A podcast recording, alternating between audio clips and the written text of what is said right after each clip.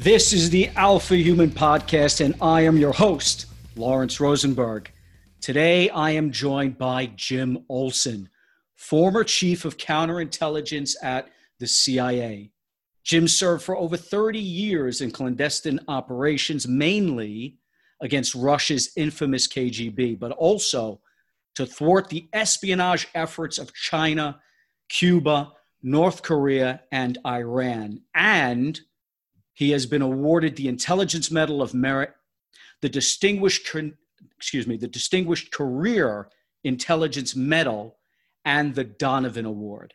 Jim is currently a professor teaching counterintelligence at Texas A&M's Bush School of Government, and he is also the author of Fair Play: The Moral Dilemmas of Spying and To Catch a Spy: The Art of Counterintelligence. Jim, welcome to the show.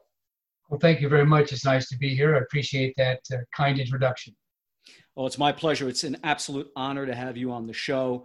I have to tell you that I read your book, To Catch a Spy, and it is a fascinating look at the world of counterintelligence, the espionage threats our country faces, and what it means to practice elite-level CI. I'm talking about the processes, the methods, and the protocols. So, first and foremost, thank you so much for your service for all these years. And I guess a great way to start, especially for a lot of our audience and any of the uninitiated, why don't we begin first by explaining what is counterintelligence? Because surprisingly, I think there are many people that understand the world of intelligence gathering, but they're a bit gray when it comes to counterintelligence. Counterintelligence is a subspecialty within the field of intelligence writ large. It really consists of all the steps that any country takes to protect its people and its secrets from efforts by foreign intelligence services to recruit those people or to steal that technology or that information.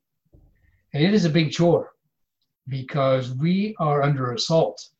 And I don't think most people realize the extent to which foreign intelligence services right now in this country on our own turf are trying to steal our secrets and recruit our citizens.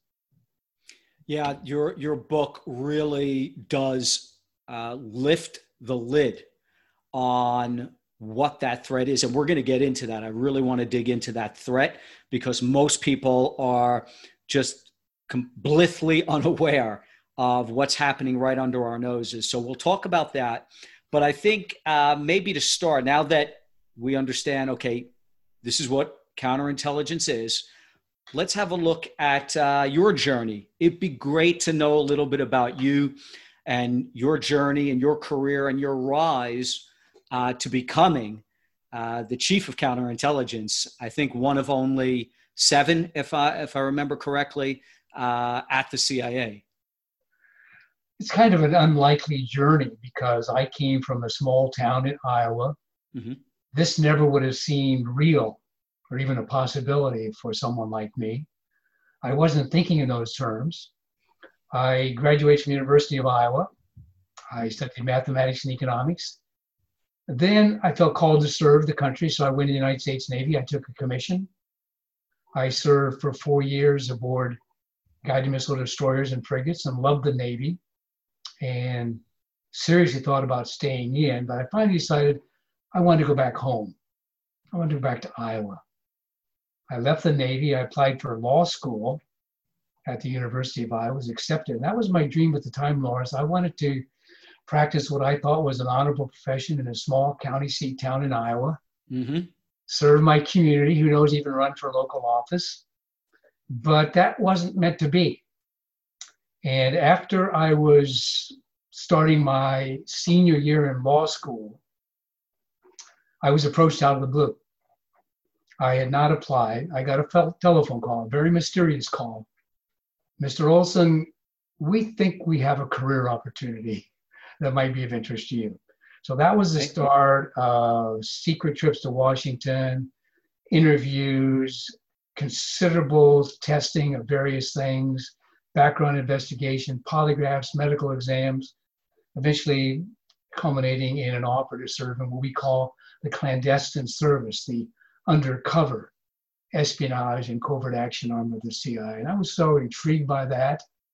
I still don't remember when I accepted the offer, I was saying to myself, okay, Jim, you're going to do this. It really sounds interesting, but just for a couple of years. And then after 2 or 3 years, you are going back to Iowa, okay, pursuing that original career you had in a small town law practice. Well, it didn't work out that way. And it didn't take long to realize that this was where I belonged. This was what I was meant to do, to serve our country in the intelligence community. And I don't regret it at all. It was a fantastic career. What year was it? When did you enter the CIA? 1970. Mm. Okay. So I also understand from the book that you actually were I guess two very well-respected agencies were vying for your talents at the time, not just the CIA, but the FBI. I understand you were kind of being looked at by both. And you actually made the decision, and it was looking good at the FBI. They wanted you, but you turned them down and decided not to proceed and go with the CIA. Why was that? I was in my last year of law school. I was running out of money. I needed a job. And I did have these simultaneous application proceedings underway with the FBI and the CIA. I was attracted by both organizations. They're both wonderful ways to serve our country. I called the FBI contact I had, said, listen, I don't want to put you under any pressure at all. I'm not doing that, but I'm getting a little bit nervous here. And I need a job.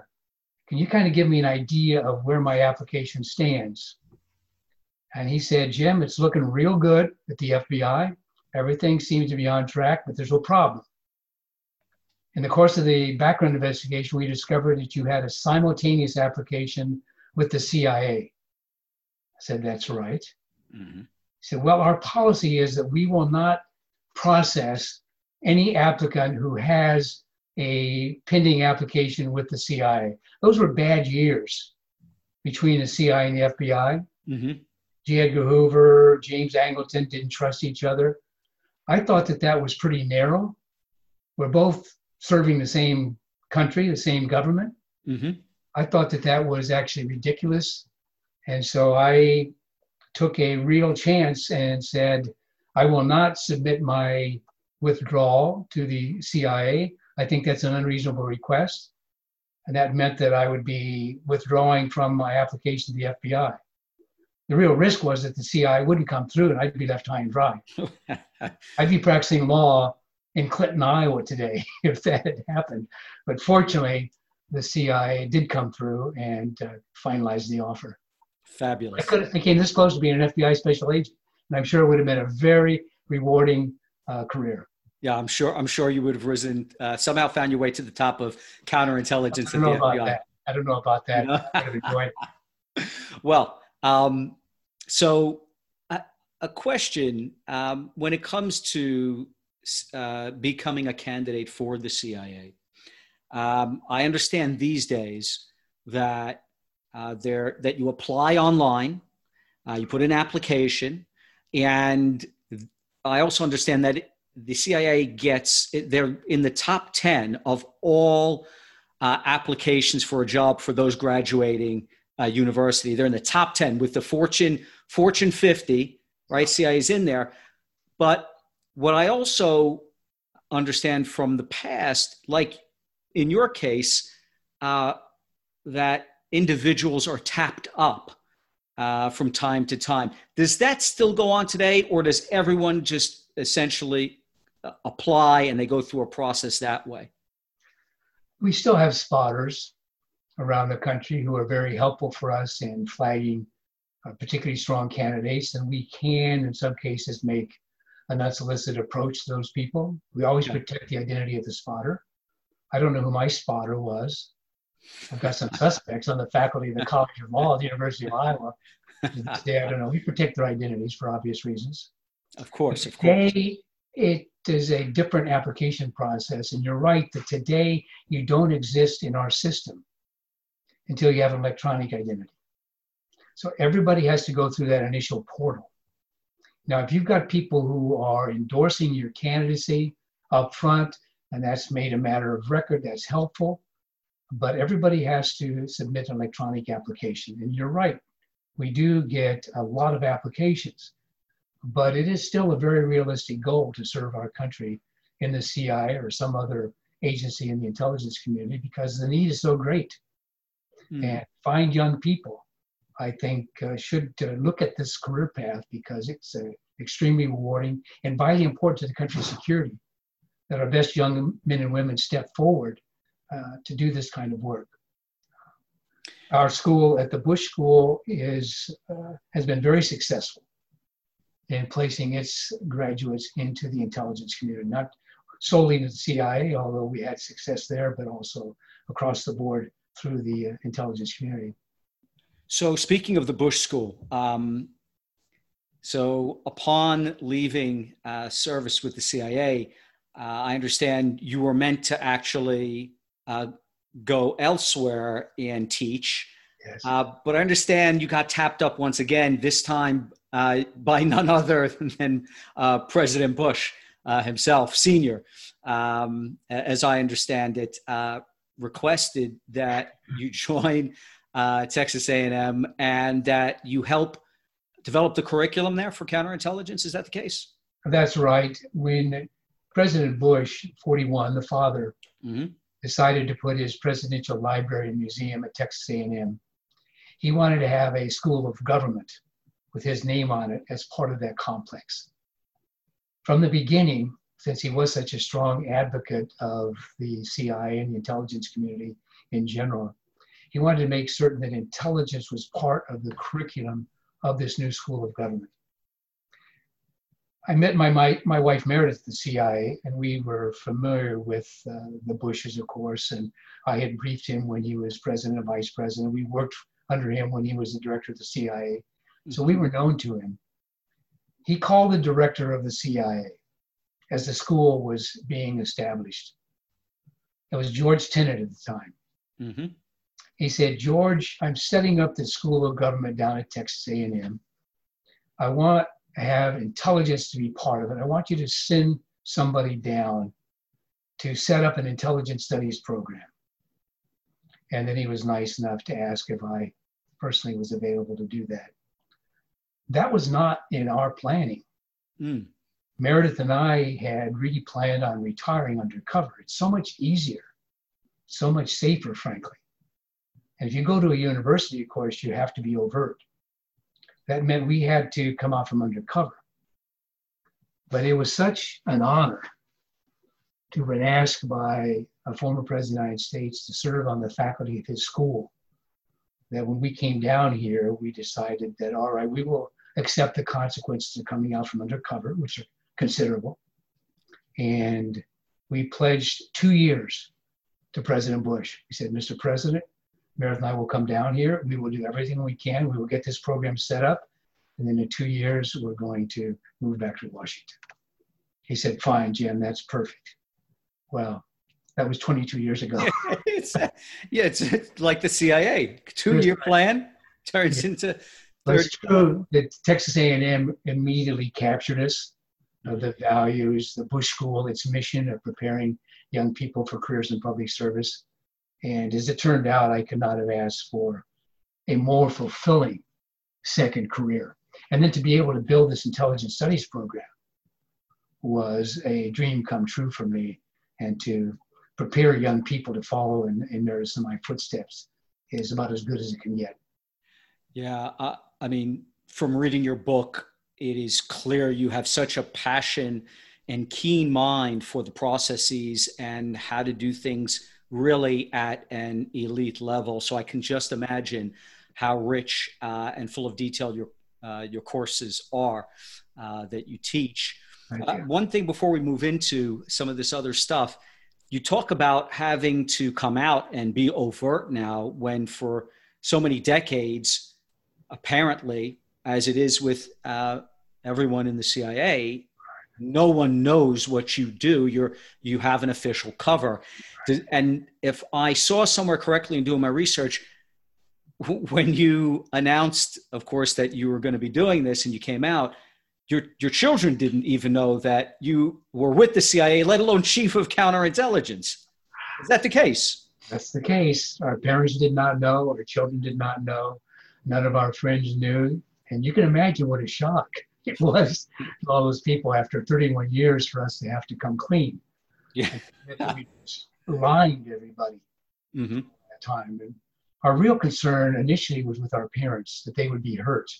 Okay. We had concealed that information from them for many years, but both sets of parents, Meredith and mine, took it the right way, and that was that they were proud of what we'd been doing. In fact, they thanked us for not telling us sooner. They would have been worried sick. Yeah, when you were in those foreign countries, we wouldn't want to know you were the CIA, what you were doing. Yeah, it was quite a shock to everybody. It was traumatic for Meredith and me.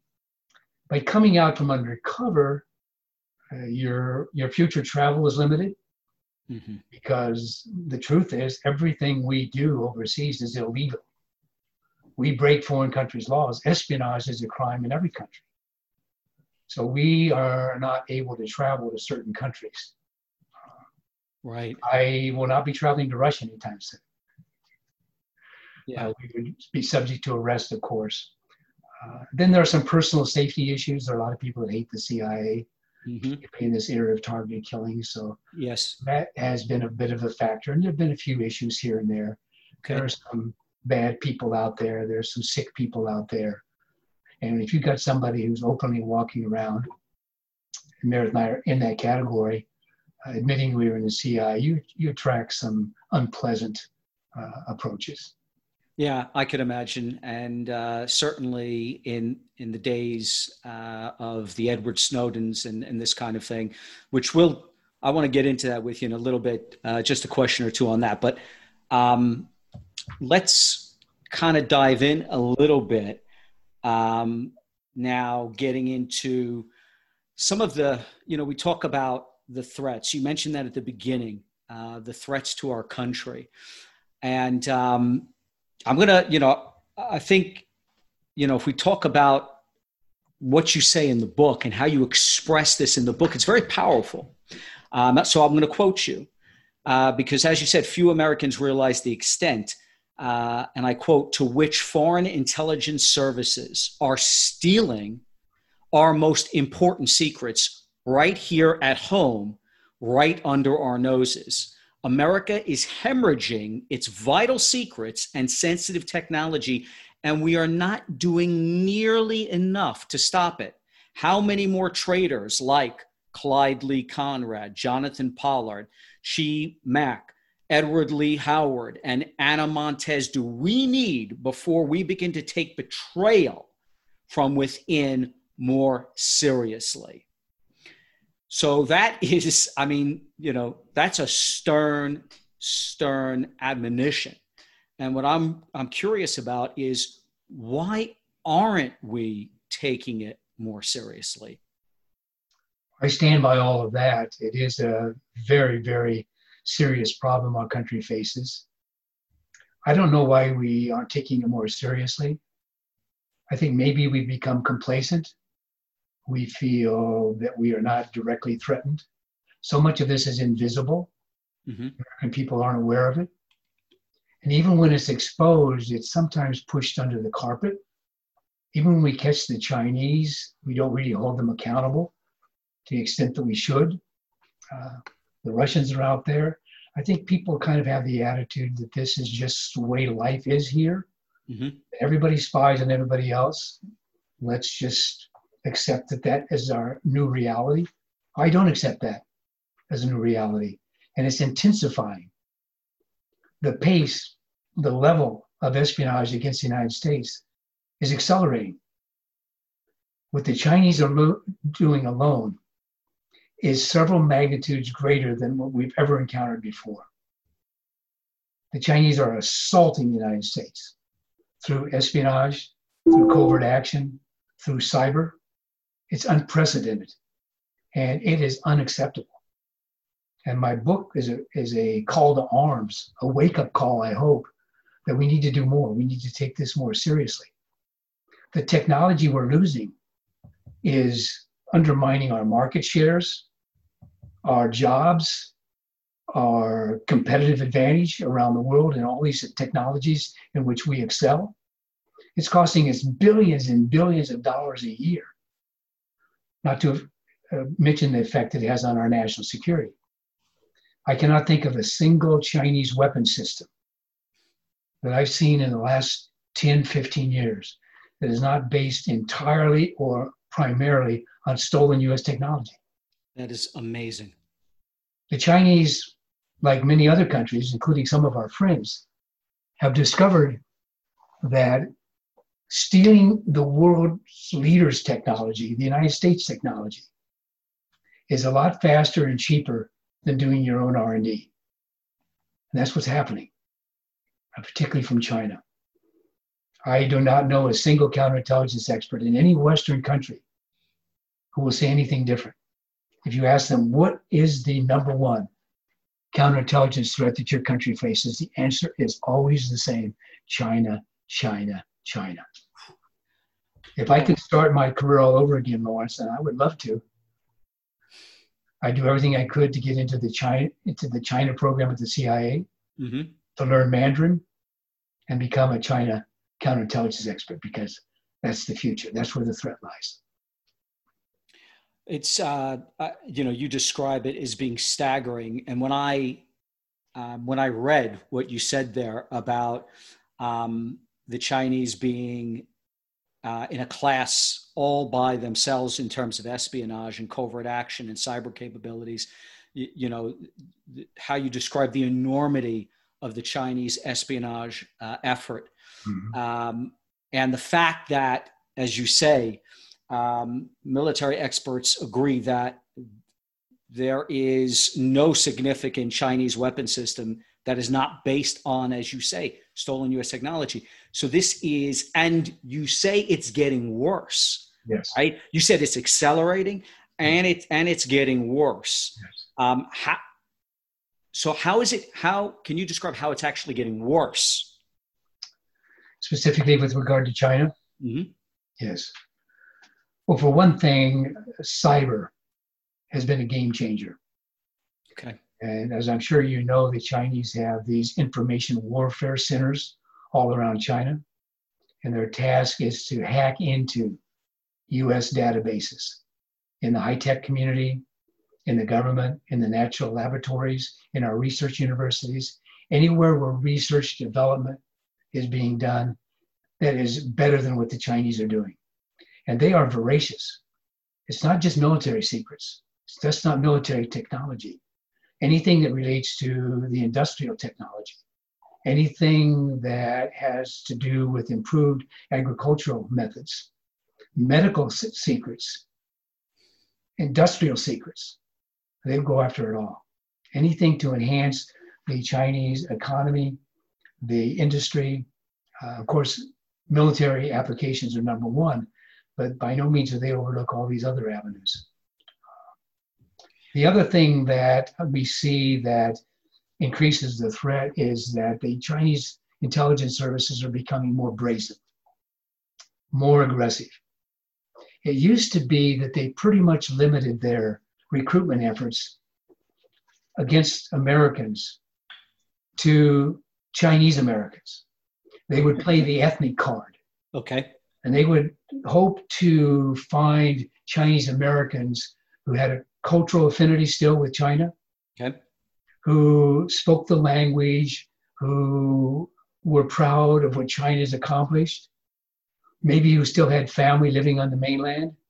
They would approach them through that mechanism, trying to draw them into a relationship with Mother China. And they would cast it in any different ways they could, but they would play on that ethnicity. Lately, they have not limited themselves to that. And they have expanded their targeting community to non-ethnic Chinese. I mean, just look at people like Glenn Duffy Shriver or Candace Claiborne or Kevin Mallory or Ron Hansen. These are not ethnic Chinese.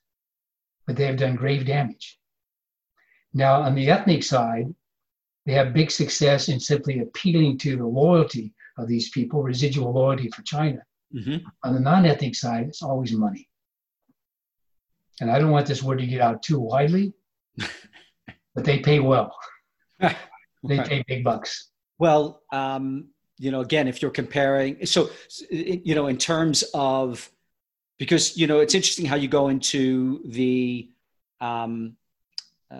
goal or the mission of our big, of some of the biggest threats from foreign intelligence agencies. You describe China's goal as stealing technology. That's the main impetus behind the way you describe it, behind their espionage activities. It's to steal U.S. tech.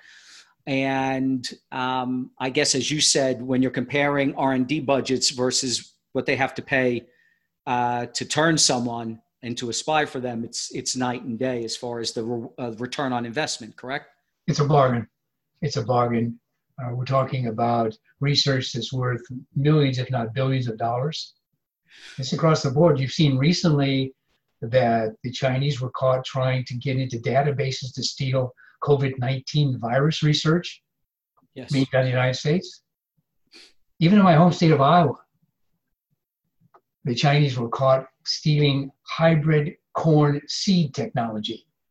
Wow. Because what we had developed in Iowa would increase the yields in China considerably if they could get their hands on that protected proprietary technology. So it's massive, it's pervasive.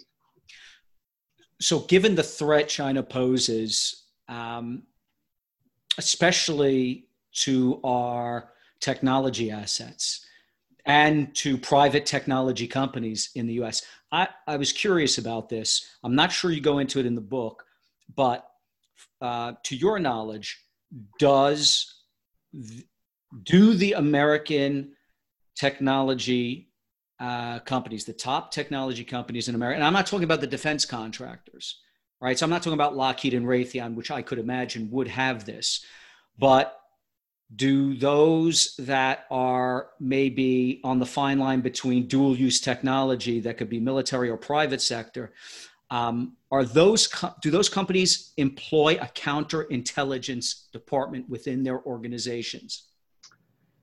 They usually have a security component, but counterintelligence specifically is relatively rare.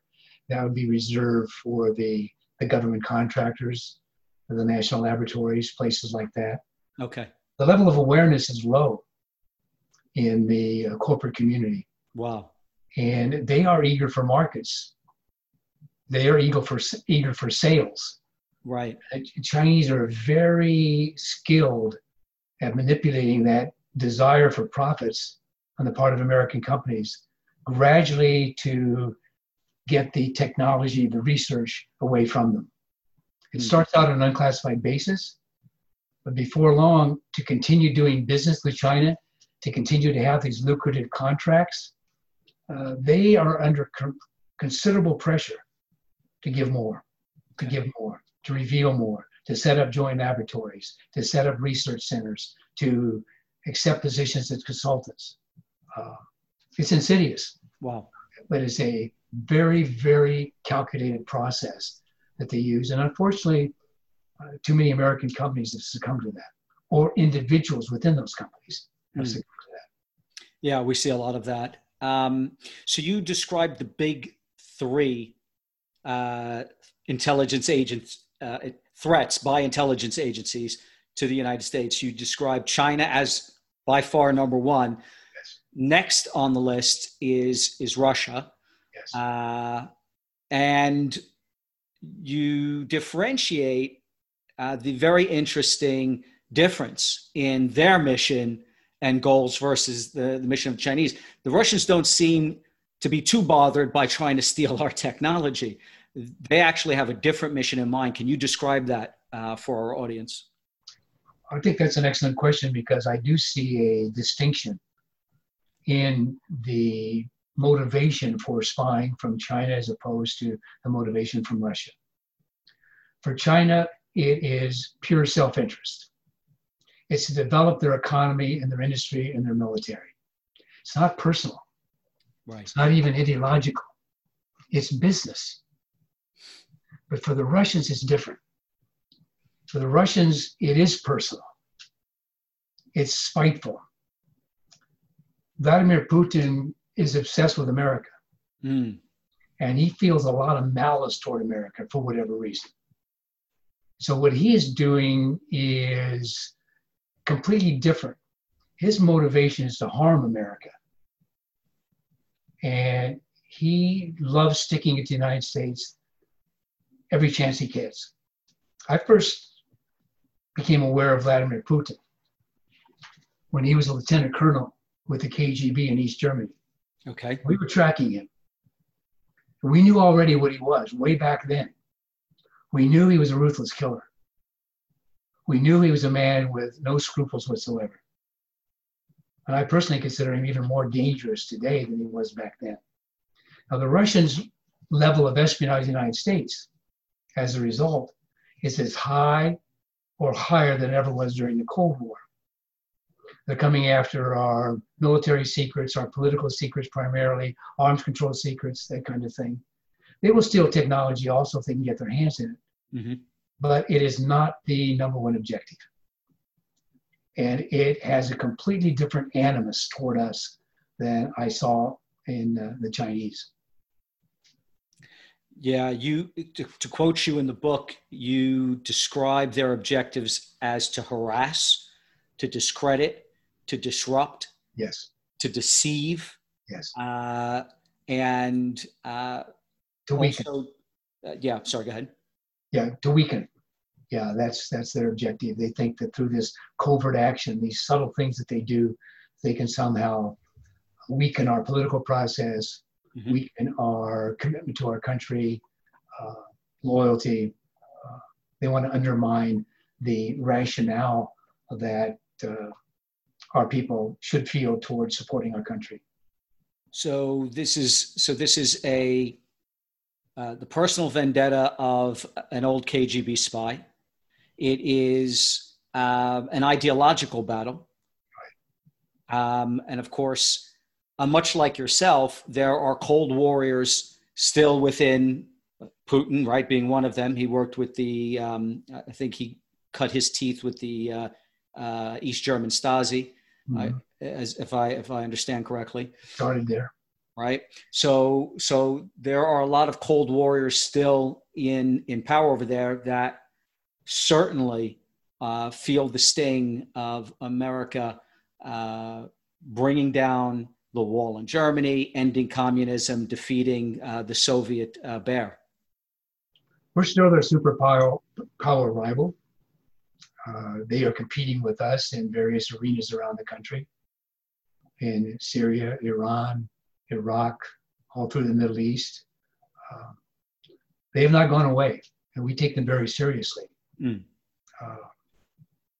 We would be very naive to think that the Russian espionage infrastructure has ever gone away or has changed its colors. It has not. Most of the people that rolled over into the new FSB and the SFR were old KGB people. You know, it wasn't like Eastern Europe, where the communists were all thrown out under the new democratic governments. In Russia, they stayed. And their attitudes toward the United States are very much colored by that even today. Interesting. Now, the third biggest threat was, to be fair, and I remember when they were a big looming threat.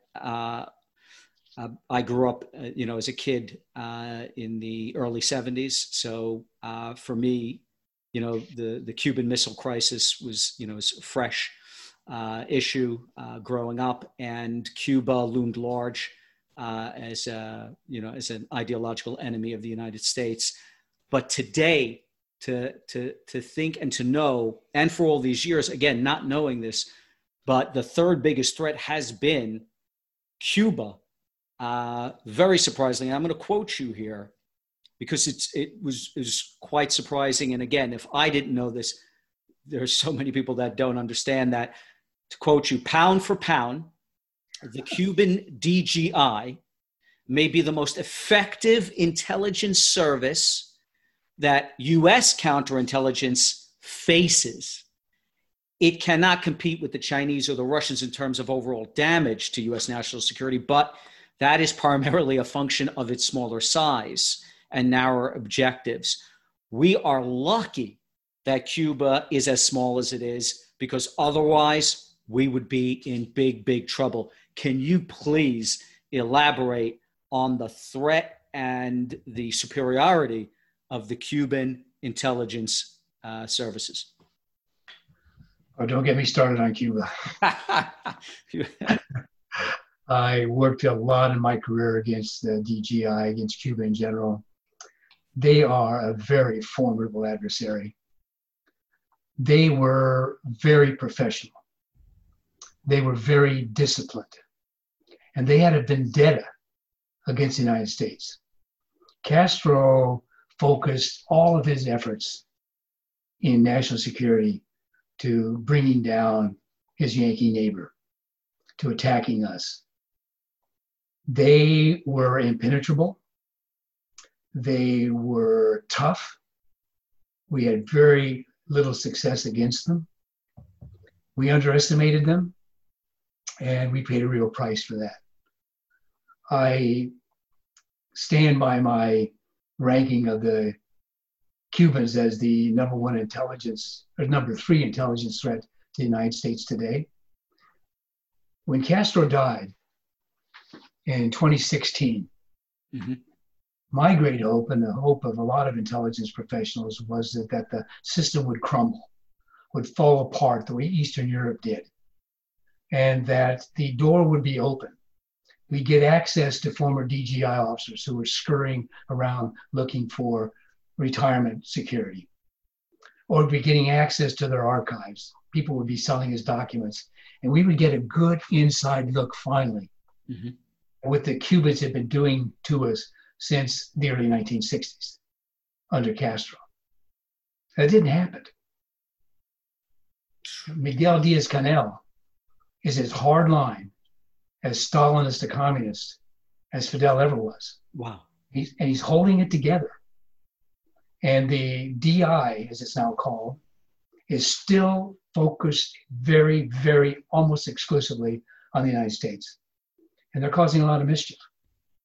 And I'm getting tired of hearing about, you know, people like a Philip Agee or an Ana Montes or the Myers, Kendall and Gwendolyn Myers, the Avispa spies. The Cubans have penetrated our government. They are all over South Florida. If you go to South Florida today and you know where to tune in on shortwave dial, you can hear this sultry female Cuban voice reading off numbers. And that is the DI communicating with its agents and its illegals in the United States of America. And they are very aggressive and conducting a lot of operations. And I don't like the way they do it. You know, they're vicious. How so? They, you know, killed the pilots who were going to Cuba on humanitarian missions. They have killed people around the world. You know, they have leased themselves out as surrogate armies for so-called freedom fighters around the world. They're all over Venezuela. We know their role in Nicaragua with the Sandinistas. Yes. We know what they did in Angola and elsewhere in Africa. They've been a thorn in our side forever. And I've had enough of it. And what really annoys me is that they beat us. I mentioned in the book, To Catch a Spy, that one quiet Sunday afternoon when I was chief of station in Vienna, I got a call from the Marine Guard, and he used the parole we'd set up to indicate that there was a walk-in at the embassy. So I drove in, not expecting much, because most walk-ins did not prove to be of much value. As I walked in, I saw two Latino-looking people sitting in the lobby. Mm-hmm. I walk up to the Marine desk. Corporal, what do we have? Two Cuban official passports. The gentleman was Florentino Aspiaga Longo. Wow. Wow is right. A high-ranking DI officer. The first real look we'd ever had into the DI or the DGI earlier. He had been the head of the DI station in Prague. He and his teenage girlfriend were on the run. They came to Vienna. They wanted a new life for themselves in America. And he started telling us everything that they had been doing against us. It was staggering, to use your word again, the success that they'd had against us. And of course, the most shameful success was, as we learned, the Cuban DGI had doubled all 38 recruitments that we CI thought we made on island against Cubans. They controlled them all. We were duped. They were all doubles. Unbelievable. And it was a masterful performance by the DI. Then, of course, once Aspiaga blew it out of the water, Castro used it as a public shame of the United States and the CIA for having fallen for their double agent operations. So, the Cubans are have been bombarding radio waves against American personnel in Havana. We don't know exactly what they're doing, but we do know that it was harmful to the health of our personnel. And in the book, I say, we don't know in the intelligence community what exactly they're doing. Are they activating listening devices? Are they trying to mask some of their own devices? Mm-hmm. What are they doing? And I concluded, based on my long-held feelings about the Cubans, that they could have been doing it simply to harm the health of Americans. They are that hateful toward America. And so I asked you not to get me started, because I lose my cool when I start talking about Cuba, because I have no use for the Cubans whatsoever. And I will dance, I will celebrate when communism finally ends in Cuba and freedom returns, and we can find out what it is that they've been doing to us over the years. Because I guarantee you, we only know the tip of the iceberg. Amazing. They're much better than the KGB ever was in terms of discipline. As you say, in terms of tradecraft, in terms of professionalism. As you say in the book, the KGB taught them, but then like Socrates and Plato, right? The student became the master. That's right. It's a good analogy. Yeah, that's true. Phenomenal.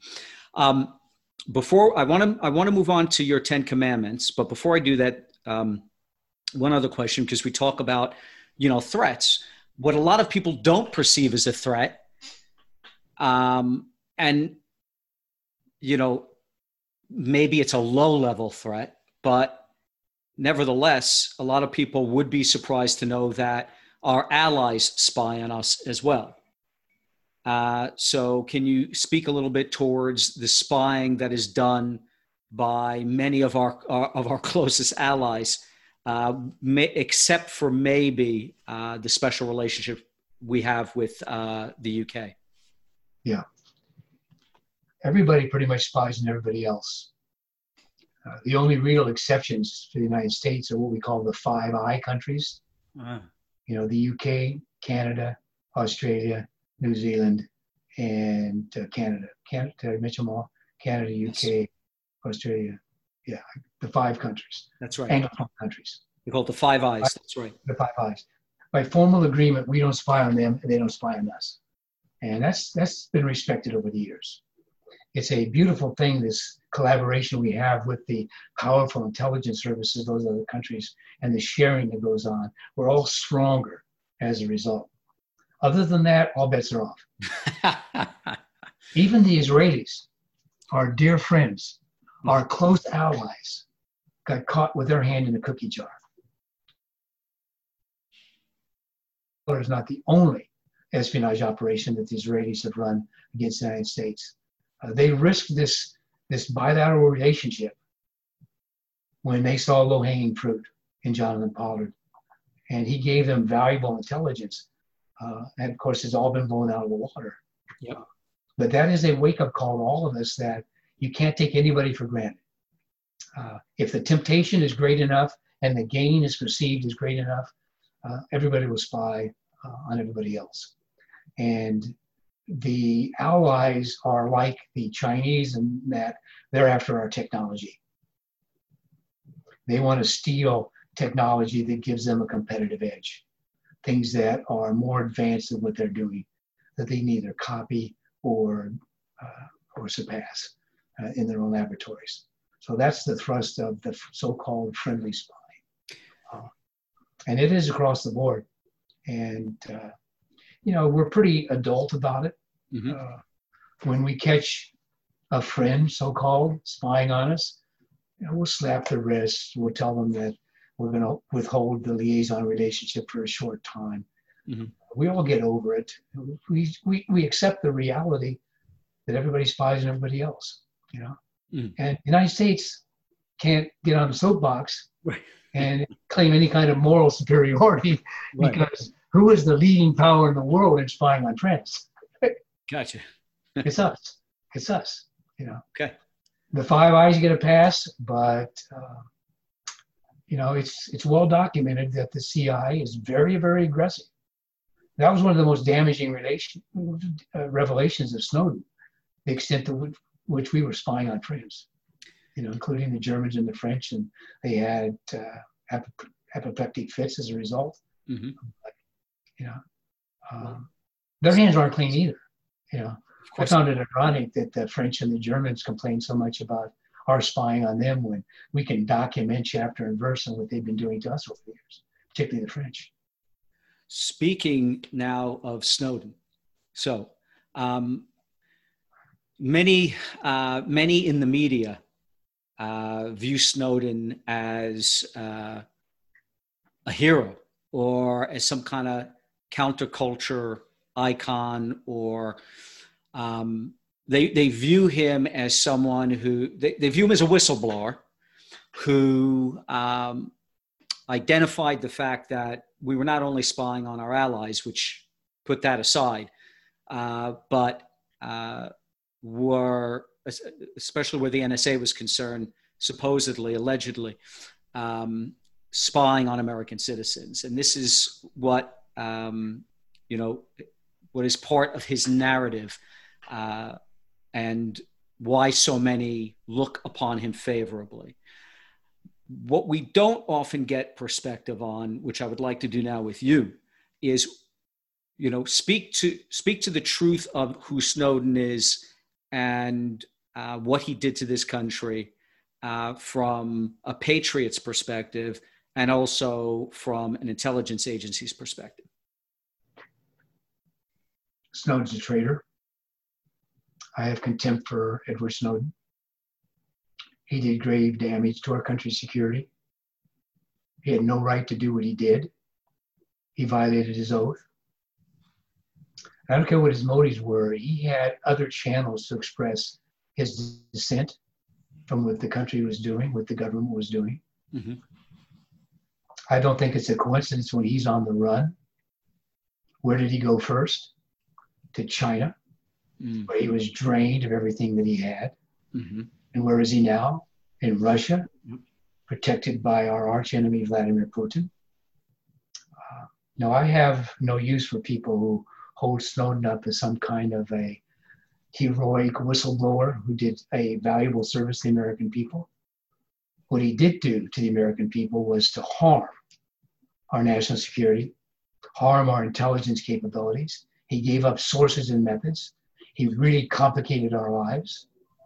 I don't think it's an exaggeration. I've heard this point made by people on active duty now, mm-hmm. that the information that he provided cost American lives. People who were out there on the front lines collecting intelligence were put at risk because of the revelations that Snowden made. I hope he rots over there. Mm. If he ever came back to the United States, I would assume that he would be prosecuted the full extent of the law. When Manning was pardoned, I'll tell you, there was a ripple of real concern that ran through the entire intelligence community. Right. Is Snowden next? Will he be pardoned? And thank goodness he wasn't, because what he did was despicable. Have I made my feelings about Snowden sufficiently clear? Contempt. I think he's actually beneath contempt. Powerful words, but I think they need to be heard, because we so often get a far different narrative about who this individual is. So thank you for that. So let's talk about your 10 commandments for counterintelligence. So what I'll do is I'll mention them. We'll go down one by one, and I'd love to get your synopsis on what each one means. Of course, I'll do that. Powerful stuff. So let's start with the first commandment. So the first commandment is be offensive. So that's a great way to kick things off. Be offensive. So let's look at that. What does that mean? I think it's probably the greatest of my commandments, and I shouldn't take any particular pride. These are just the results of my experience over the years doing counterintelligence. Mm-hmm. Some pointers that I would like to make available to anybody who's interested. Be offensive means that counterintelligence cannot be passive and defensive. We can't just hunker down behind our fences and keep our information safe in our safes and our databases protected by passwords and all that. We lose on that basis. The only successful counterintelligence long run has to take the action to them. And when I say be offensive, I mean counterintelligence that goes after our adversaries, attacks them. I want the word to get out, Lawrence, that U.S. counterintelligence is effective, it's motivated, and it's highly aggressive. The first tenet of offensive counterintelligence is the most important counterintelligence there is penetration. We have got to penetrate foreign intelligence services. For every American spying against us, there are foreign intelligence officers who know the identity of that person. We've got to find them. We've got to recruit them. We've got to find inducements that convince them that it's worth their while to give those names to us. The truth is, in counterintelligence, that very few American spies have been caught over the years without a source inside the sponsoring foreign intelligence service. We need to do a better job of recruiting those people. We call that hanging out the shingle. Okay. We should spread the word far and wide that American counterintelligence is open for business and has deep pockets. And if you're concerned about your financial security, we have a solution. Just give us those names. And I want us to see a lot more aggressive job of doing that. I think there should be special bonuses for CIA case officers or FBI special agents who recruit foreign intelligence officers. We need to go get them, and we need to push a lot harder. The second prong of offensive counterintelligence, this is one I go into great detail in To Catch a Spy, because I believe in it so strongly. That's double agent operations. We need to be flooding the Chinese and the Russians, the Cubans, other hostile intelligence services with double agents. We need to make them gun shy. We need to make them stop and think that the next American they recruit may be controlled. And we're not doing enough of that. As you saw in the book, I call double agents the caviar. Yes, I saw it. Because in my experience, there's nothing juicier or more delectable than a good double agent operation. We don't have time for it here, but in the book, I have a whole chapter on what the benefits of a good double agent operation are, and they're considerable. And it's an untapped resource that I think we should do a lot more against. So penetrate and run double agent operations. Fantastic. And if we do have some time at the end, there was one or two questions I wanted to ask you on that, because you do devote a significant amount of time in the book to that, and it is absolutely brilliant stuff. It's inside baseball, isn't it? It really is. I'll tell you what. The second commandment, honor your professionals. Counterintelligence professionals have not received the credit that they are due, in my opinion. We have been discredited. We have not received the awards that we should have for our successes. For many, many years, counterintelligence was considered a less than desirable career path. The people weren't rewarded properly. That was true over at the FBI. It was true at the CIA. And a lot of that was our own doing, because by our excesses, our abuses under James Jesus Angleton at the CIA and J. Edgar Hoover at the FBI, we deserved to lose our reputation for probity. We didn't do a very good job, and we didn't always do it following all the regulations we should have. We got ourselves in trouble. So the result was that counterintelligence became kind of the refuge of the underperformers, the mediocre people. The best people did not go into counterintelligence. When I first joined the CIA, the word was out, Jim, don't go anywhere near counterintelligence. Wow. It's a career dead ender. So I find it ironic that I not only ended up there, but consider it the most attractive part of this whole profession. But we need to do a better job of making certain that our counterintelligence professionals are respected appropriately. You mention the abuses of James Angleton, and you mention him a lot in the book, yes. Which is, he's quite a fascinating character in CIA lore. And you even, I know in the book you describe meeting him, but can you expand a little bit on who he was and how he tarnished counterintelligence for the CIA? Yeah. Well, it's true that I think Angleton's legacy destroyed counterintelligence at the CIA. Angleton was a patriot. He believed in our country, but he fell prey to overzealousness. And that is an occupational hazard for us in counterintelligence. Angleton believed that his mission to protect America was so important that he could use any methods available to him to pursue that end, legal or not. And it was very easy for Angleton to roam into the illegal side. Things like MH Chaos, Hanatol, some of the other abuses under Angleton. You cannot excuse. He believed that he was doing good things, but he believed he was above the law. So when you do a steady diet of counterintelligence and you mire yourself into conspiracy and doublethink, you can lose your bearings. Paranoia creeps in, and it definitely crept in with Angleton and his subordinates. They began to see ghosts everywhere. The Russians were 10 feet tall. They are everywhere. Our country is penetrated. And it really colored their judgment. And the end result was he did a real disservice by discrediting counterintelligence as a real, sensible profession.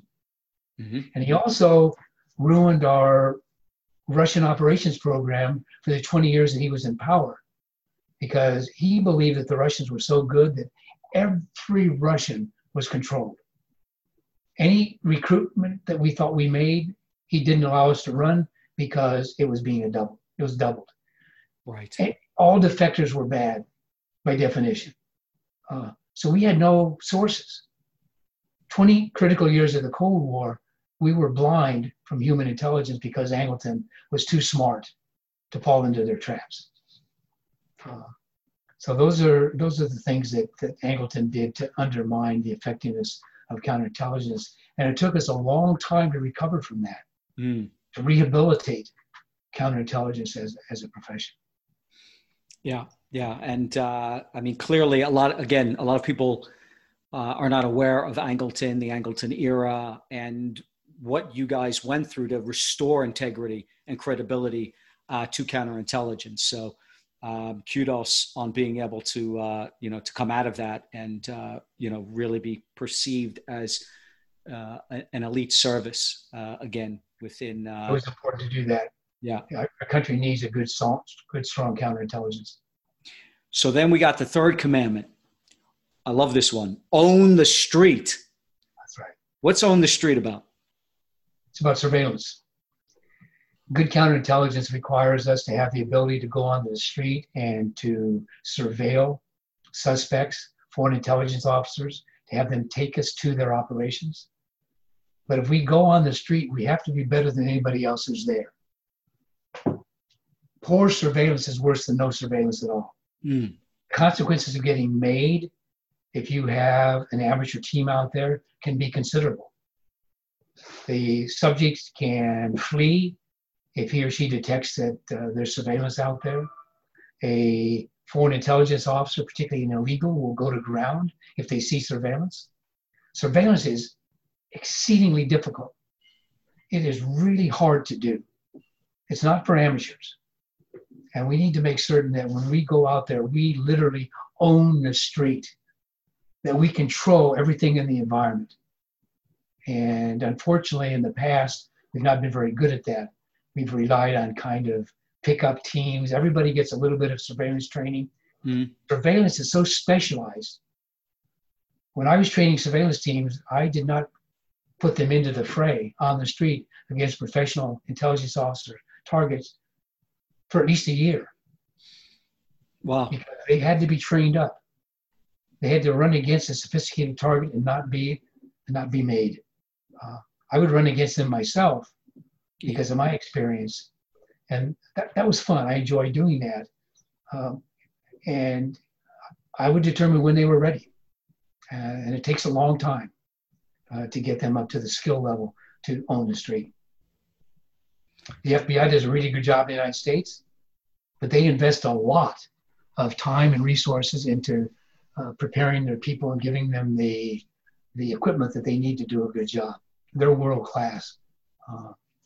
But over the years, CIA surveillance on the street, military surveillance on the street, and even some FBI surveillance on the street was not up to the task. We needed to fix that. Own the street. Okay. Excellent.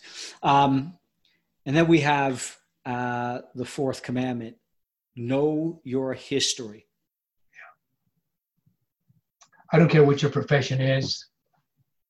It seems to me that you have a personal and professional obligation to know your literature.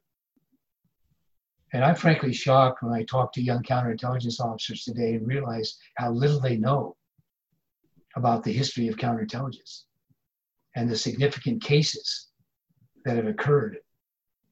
How can you learn from these past cases unless you know what mistakes were made, what was done well, how you can duplicate what was done well and avoid the pitfalls of the past?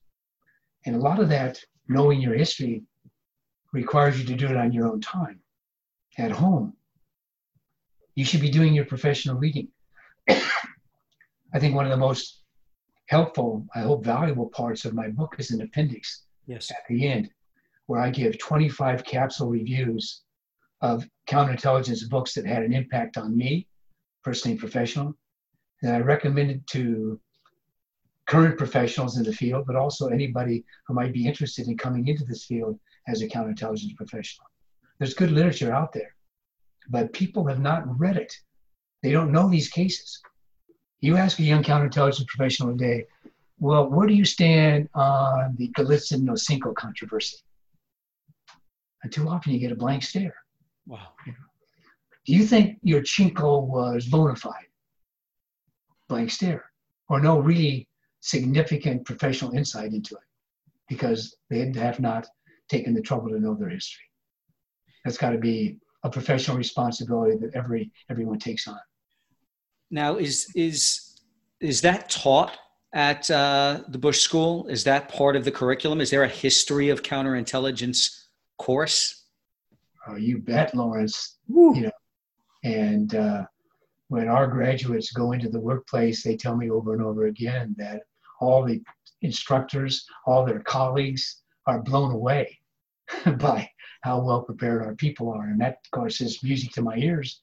Because that's our mission in our intelligence studies program. When they leave our program, they are good to go. They know their history and they know their methodology. They know the principles of good counterintelligence. So they're ready to go. Amazing, amazing. Yeah, I'll tell you what, if I had to do it all over again, I'd be seeing you at the Bush School. Yeah, come on down. Come on down. So we got the fifth commandment. Do not ignore analysis. Now, this one surprised me because in that chapter or in that commandment, you talk about how counterintelligence analysis in the United States has historically been the weakest part of counterintelligence business. Yes. Wow.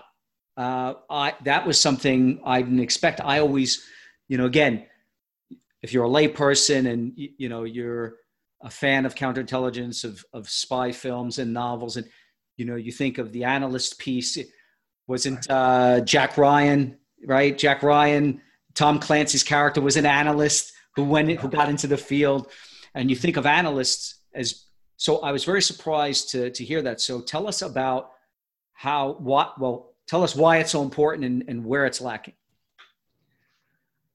For many, many years, analysis was undervalued. The operators received most of the resources, most of the attention. That's where the glory was. Everybody wanted to be an operator. And there was this myth many, many years ago that's persisted, that a good operator can do his or her own analysis. And that's not true. Analysts and operators are different kinds of people. A good analyst has a different thought process. And to be a good analyst requires specialized training in methodologies. And we weren't getting that. We were really good at collecting. We had good operators. Take NSA, for example. They did a magnificent job of collecting all that electronic intelligence that was out there to be grabbed. It was fantastic.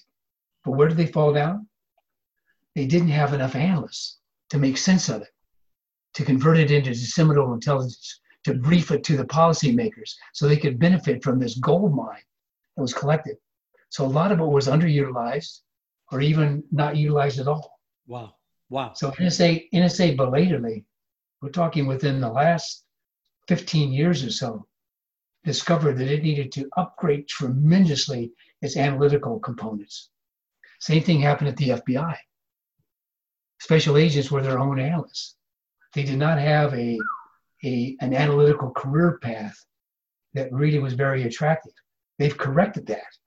And now you can be very successful as an analyst at the FBI. The CIA, I think, has been better, but I also felt that we did not give analysts their full due.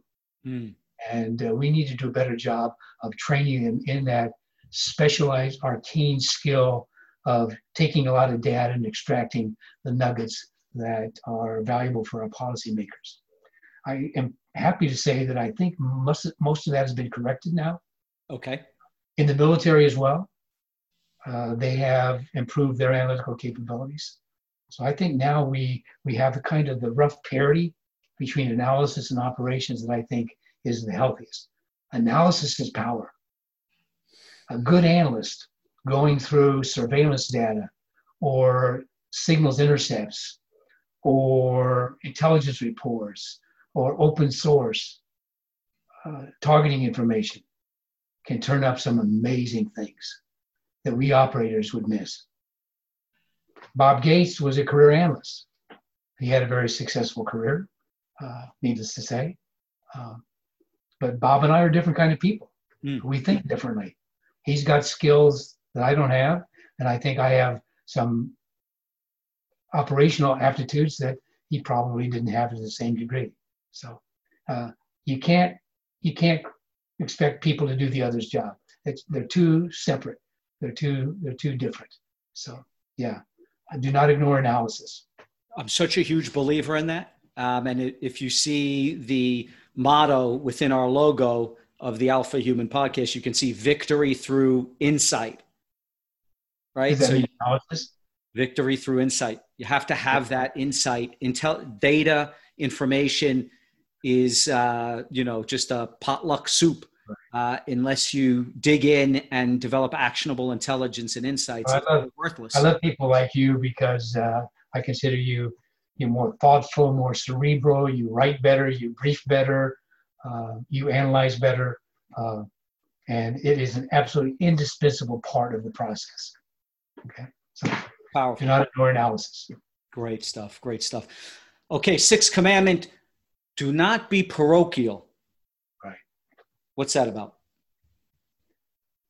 What that's about is that for many years, we were our own worst enemy by not cooperating with other agencies. We were very possessive of what we were collecting. We didn't even always trust our colleagues in other agencies.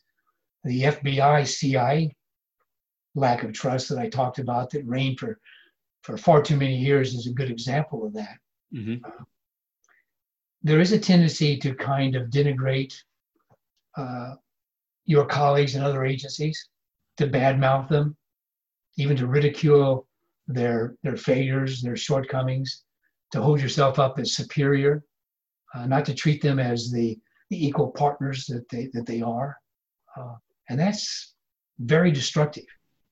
We're not serving the American people as a community if we're not working together, if we're not collaborating, if we're not drawing on the best that each agency can contribute to the process. That had to be broken down because the tendency was to be parochial. I think we've done a lot more community-wide things now. The training, I think bringing us all together under the DGI structure has some salutary effects in that regard. When I was on active duty, if I found one of my officers bad-mouthing the military or the FBI, I called him in and corrected him right away. They're as professional as we are. They have as equally valid a mission as we do.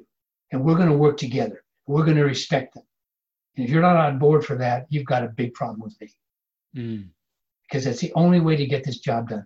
What we do is hard. Counterintelligence is excruciatingly difficult. And the only real way to do it is together. And so I preach that.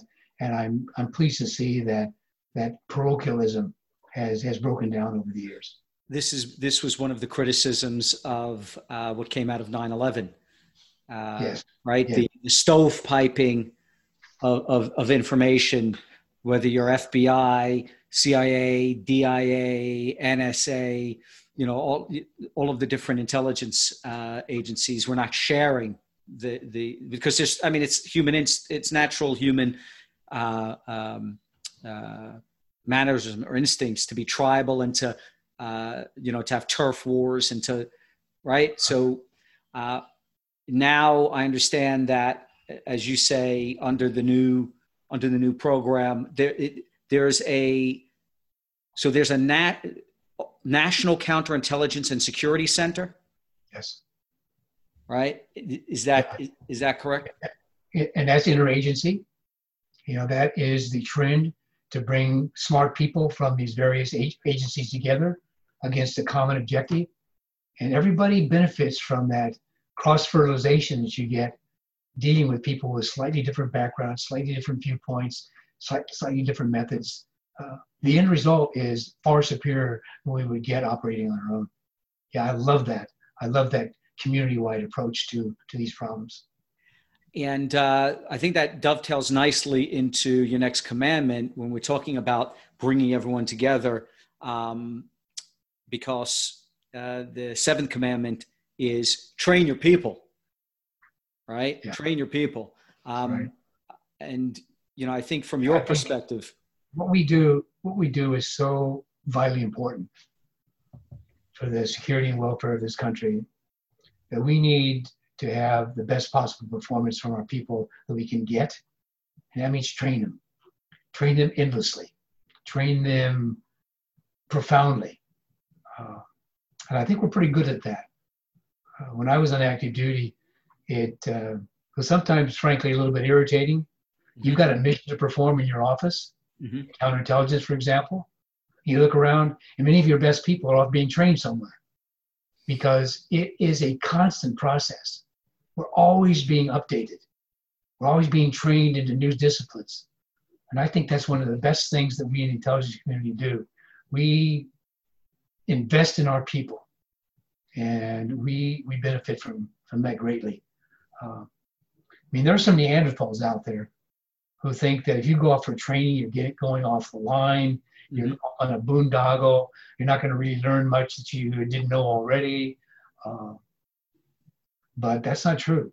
Good training is essential, and it's constant all throughout your career. Even our senior people should be going off for refresher training in various fields. I think that's one of the strengths of the intelligence community, of the military. We are committed to training, and that's such a good thing. You pointed out that a good bellwether of whether or not counterintelligence would be effective would be the amount of training that it's doing. If training gets pulled back, that's a bellwether of what's to, of what it portends, what's to come. Yeah, that's a good point, because when you're in a crunch situation, if you've got a crisis going on, if there are demands for your people all around the world, one of the first things that you're tempted to do is to cut back on training. And I think that's a fool's bargain. I think that's very short-sighted. Even in times of high crisis, we should not shortchange training, because we'll pay for that later.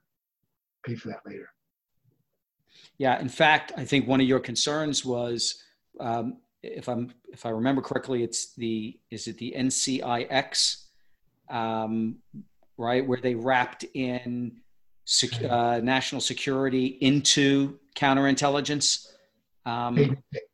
Big mistake. It diluted the mission. It diverted resources away from pure counterintelligence into this broad basket of security. You know, fences around embassies, the thickness of walls, secure spaces. That's not counterintelligence. So I was opposed to that. And you saw that some other professionals also expressed very vehement opposition to that transition. Yeah. And that's one of my concerns, Lawrence, is that little by little, counterintelligence is being eroded. We're being chipped away at. Some of that's understandable, because there are other vital threats to our security: proliferation, counterterrorism, counter-narcotics, organized crime. All those things demand personnel. I just wish that in some cases it wasn't at the cost of stealing personnel from counterintelligence. You know, one of the reasons I was really looking forward to doing this episode with you, Jim, is because if the general public understands the threat that we face from the incessant spying of the Chinese, of the Russians, of the Cubans, of the North Koreans and the Iranians and Americans, and if they truly understood that, because most people don't know how much of a threat this is and how destabilizing it is to our superiority as the world superpower. If that becomes part of the public nomenclature, popular culture, if we understand that, then counterintelligence will be given its rightful due, its rightful budgets, its rightful attention. Thank you for saying that. I couldn't agree more. I think our first line of defense in counterintelligence and in national security in general is a well-informed public. That's why people like me write these books, because we want to inform the American public of what's really going on out there, because the truth is that they, in general, don't have much of an idea of the extent of the danger we face. So we've got to inform the public, and we'll get the support when they realize how vital it is that we get that support. Hopefully we get that support before something drastic happens right? Yeah. That's always the danger. So this is a great segue into 8, right? Because if you look at the eighth commandment, right, don't be shoved aside. Tell us about don't be shoved aside. Counterintelligence can be very inconvenient. People don't like us. We almost always bring nothing but bad news. We tell people why they can't do what they're doing or what they're doing is flawed. We're the skunk at the garden party. Wow. We're not popular. And you know that going into it. Because our message is going to interfere with the smooth running of their operations. The operators don't want to have someone looking over their shoulder. Right. And telling them that this operation has problems. It could be controlled. There are indicators. This operation is not producing what it should. You need to take another look at it. This person is not quite what he or she seems to be. They don't want to hear that because it's a bias on the part of the operators to have their operations be good, to have the intelligence they produce to be valid. So they don't want to have naysayers. They don't want to have a hard, objective, outside look. And so you get stiff-armed a lot. When we set up the Counterintelligence Center as an independent center, where we were going into the operating divisions to provide objective, unbiased counterintelligence support, they said, no, thank you. We prefer to do it ourselves.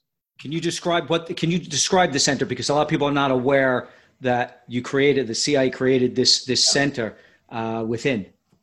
Yeah. This was an offshoot of the disrepute that counterintelligence had fallen into. Mm-hmm. That kind of lingering legacy from Angleton, that counterintelligence really wasn't a good, solid career path. And the mission suffered as a result. Our counterintelligence was bad. Rick Ames could get away with what he did for so long because we did not have good counterintelligence soon enough.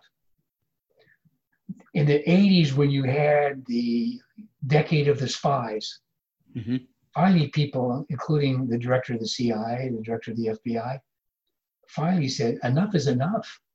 We're being had right and left. Where's our counterintelligence? Well, Mr. Director, it's not very good. It's not properly organized. We don't have the best people in it. Fix it. And one of the bright decisions that was made, in my opinion, was, okay, we're going to fix it. We're going to make it as good as we can possibly make it. And that means that we need a center. We can't allow on a closed, hermetic unit just feeding on itself. People who are all the same, like-minded operators from the DO. We need to draw on the strengths that we have community-wide. So to get a center, we said, all right, do not ignore analysis. We need good counterintelligence analysis. Where are the best analysts? They're over in the Director of Intelligence, Director of Analysis. Where are the best security people? They're over in the Office of Security. Where are the best SIGINT people? They're over at NSA. Where are the best law enforcement people? They're down at the FBI. So we brought all those different backgrounds, those strengths together, regardless of agencies. Wow. And it was a chemistry which was novel at the time. People said, you can't do it. You're a different kind of people. You won't get along. You won't be even able to communicate with one another. Nonsense. And it blossomed. And we proved the concept of the center. And it's been duplicated in other areas as well. So we are much stronger by bringing all those different talents together from the various organizations within the agency. So the Counterintelligence Center is a conglomerate of a lot of different backgrounds and a lot of different strengths. And I think it's one of its real strengths. But the danger is still there that CI is shoved aside. Yeah. You've got to impose yourself. It's kind of a reflex reaction by a lot of policymakers and operators don't want to hear it. You people are paranoid. You're seeing ghosts everywhere. You're people that see problems even when problems don't exist. Mm-hmm. Our job is to dig and to look into nooks and crannies that other people aren't looking into. And we find things. And I think we provide a very valuable service. But we only can do our job if you let us in. If you tell us we can't have access to the files, we can't have access to your personnel, we can't have access to your spaces, we can't do our job. I had to go to the 7th floor more than once to overcome the opposition I was getting from one of these barons sitting down in one of these geographic divisions who didn't want independent counterintelligence poking into their operations. But I had the support of the director. You know, some of my friendships with my colleagues were affected. Mm. But you got to be pushy. You got to be pushy. I think I mentioned in the book that if counterintelligence were ever to have a mascot, it should be Pitbull. Pitbull. Yes. It will not take no for an answer. That's right. I love it. The mascot is the Pitbull. They don't let go. No, they don't. And so, they grab on. Well, the thing is, you know, I think that your next commandment explains why there is this kind of pushback. You know, you bring up Angleton, you bring up that, oh, you know, you guys are seeing problems, ghosts. You're seeing issues everywhere. You guys are paranoid, right? But the 9th commandment is do not stay too long. And I want to quote you from the book. Well, it's actually a quote that you used to start the 9th commandment off. You begin the chapter with a quote from the book Wilderness of Mirrors. And it's, quote, "The game attracted strange men and slowly twisted them until something snapped." And apparently that phrase, Wilderness of Mirrors, is attributable to James Angleton. So can you speak to that Wilderness of Mirrors and what it means, you know, to just not stay too long? What's the danger? Yeah. Well, not only Angleton, but other people also demonstrated that same kind of paranoia. A steady diet of counterintelligence can be hazardous to your mental health because it is a labyrinth. It is a wilderness of mirrors. Reality becomes twisted, distorted, because you're living in a world of deception. You're living in a world of conspiracy, of betrayal. And it is very easy to lose your bearings in that kind of a world if you do that all the time. I required my officers to rotate in and out every couple of years. Mm-hmm. Go out and ventilate your thinking. You know, work with the operators for a couple of years. Get a new point of reference. You have a better understanding, and then you'll come back refreshed. You'll come back as a better counterintelligence officer. Because if you do this nonstop for a long period of time, there's almost an inevitability that you will end up like an Angleton, twisted. Angleton stayed for 20 years. My successor in counterintelligence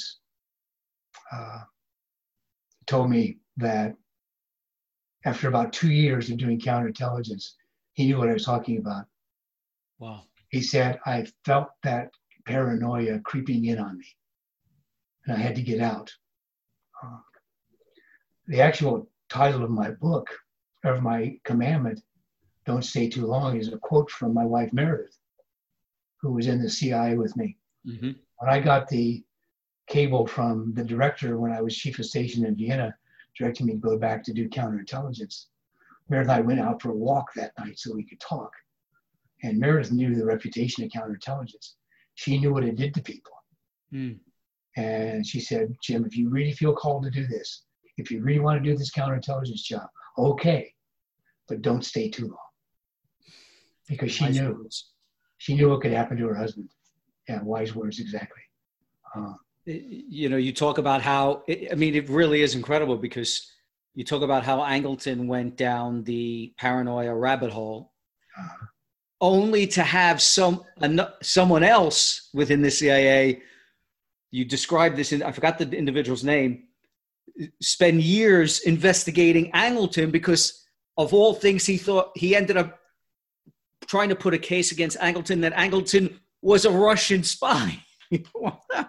Yeah, there's a lot of sick think that is produced in the bowels of counterintelligence, and that's a good example. Only because Angleton was no spy, but in the mind of that other counterintelligence professional, which had been frankly warped by the same process, he could make the case that Angleton was the spy. It seems absurd in retrospect, but it did great harm to U.S. counterintelligence over the years. And we needed to correct that. Now, you one last thing on this. You mentioned the righteousness trap. Yes. What is the righteousness trap? It's very seductive. We're all prone to it, particularly those of us who believe so strongly in our mission, our purpose, our professional purpose, what we devote our lives to, protecting this country. You can, if you don't resist it, fall into the righteousness trap. You can become convinced in your own mind that what you're doing is so important for the security of our country. It is so righteous. It is so inherently good. It is so essential that to get there, you can cut corners. You can violate laws. You can treat people badly. You can commit other abuses because in your mind, what you're doing is so righteous and so important that all of those lesser crimes are justified in the process. That's a real trap. And a lot of people have fallen into it. Take Iran-Contra, a really good example. Wow. A lot of good people were convinced that the security of our country depended on supporting the Contras in Nicaragua against the Sandinistas, and they violated the law to get there. And I tell my students, violating the U.S. law is never acceptable. You violate your oath. You violate your the trust that the country's put in you. Violating the law is never an option. Where are we if we allow lawlessness to creep into our intelligence community, our law enforcement community? It's antithetical to everything we believe in, I think, as a people.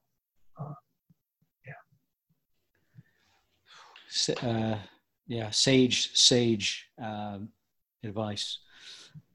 Final commandment is, it's inspiring, right? But it also speaks to the patience needed to do what you did for so long, to do what your trainees need to do, and that final commandment is. It's powerful words. The 10th commandment, right, is never, ever give up. Can you speak to why, especially in counterintelligence, it's not just a rallying cry. It's actually a hazard of the job. Yeah, that's so true. Counterintelligence is rarely instant gratification. It's tedious. It is starting with a small thread, a fragment, and you need to build on that. And it's going to be slow. It's going to be painful. You're not going to see much progress. As I write in To Catch a Spy, it is no fun to go into the office every day and see that Gordian knot there. and realize that it is never budging. It's not been unraveled. It's not been cut. It's the same Gordian knot that you had last month and even last year. But if you stay with it, if you never give up,